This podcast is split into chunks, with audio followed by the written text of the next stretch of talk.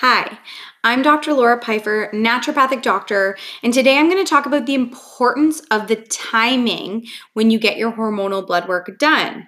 You wouldn't believe the amount of clients that I work with who bring me their blood work that they had done with their practitioner, and I ask them when they had it done in their cycle. They reply that their doctor just told them to go whenever.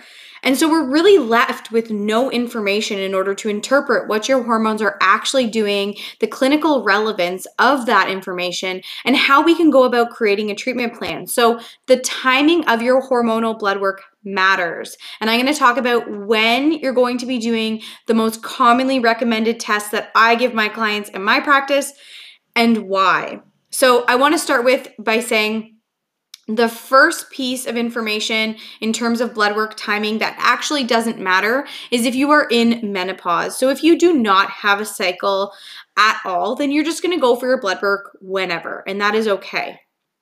However, if you are having a menstrual cycle, it is really important that we time it appropriately. When we are looking at hormones in your blood, we are looking to see how your hormones are cycling over time, and we're measuring that. So, when I talk about the beginning of the cycle, the beginning of the cycle has estrogen. Estrogen is building your lining, it's developing your follicles, and it is working with other hormones to really set the stage prior to ovulation. In the second half of your cycle, we've presumably ovulated, and we want to confirm that by looking at rising progesterone levels. Now, d- depending what your goals are, I may recommend you get blood work at two times during the month. I may only recommend you get blood work at one time during the month. That's going to be person to person dependent and really depends what we're looking for. But if we are looking at all the hormones and we're doing all of the touch points in your testing, what we want to do is start with day three of your cycle. Day three, like I said, is going to be the beginning of the cycle. Now, during day three, you're likely still going to be bleeding. Now, day three is not set in stone. There is a little bit of wiggle room. You typically can go anywhere from day two to day five for it to be accurate information. Now, what does that mean? Day one of your menstrual cycle is the first day that you bleed. So, first day that you bleed, meaning first day of full flow. That is cycle day one. If you tend to get a really, really light period and your period is very light spotting the entire time, then day one would be when that spotting starts. If you tend to get a little bit of spotting the day before and then your full flow starts the next day, then day one is the first day of your full flow. Then you're going to count that day as day one and get your blood work done between day two and five whenever your schedule can accommodate because it's typically blood work. In those day three blood work, you are getting estrogen, also known as estradiol, luteinizing hormone, also known as LH, FSH, follicle stimulating hormone. You can also get other things, but right now I'm just trying to pinpoint what needs to be done on day three to day five or day two to day five of your cycle.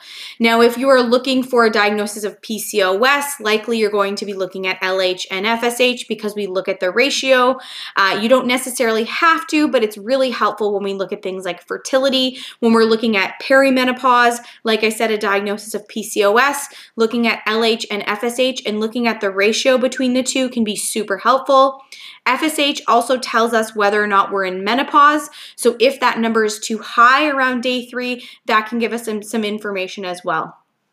On top of that, you can also look at testosterone. Uh, it's not super cycle dependent, but I would add it onto day three blood work as well. And I would make sure it's a free testosterone, not just total testosterone, because then we know which testosterone is actually acting at the level of the tissue. Beyond that, I typically like to see a full thyroid panel. Uh, for the menstrual cycle, your thyroid doesn't actually have to look at it or be looked at rather at a specific time. But I would just recommend tacking it onto whichever blood work is the easiest and going fasted in the morning. Your thyroid values are going to be most valuable when you are fasted, they're going to be most accurate. The next test I look at is day 21 progesterone. Now, if you are somebody who isn't for isn't getting blood work done for fertility purposes, then I would typically just recommend you would go with the day 21 blood work because that's going to confirm ovulation and you can compare the estrogen to progesterone ratios so you can actually get that estrogen done at day 21 if we're comparing it to progesterone. If you have any questions, Comment below.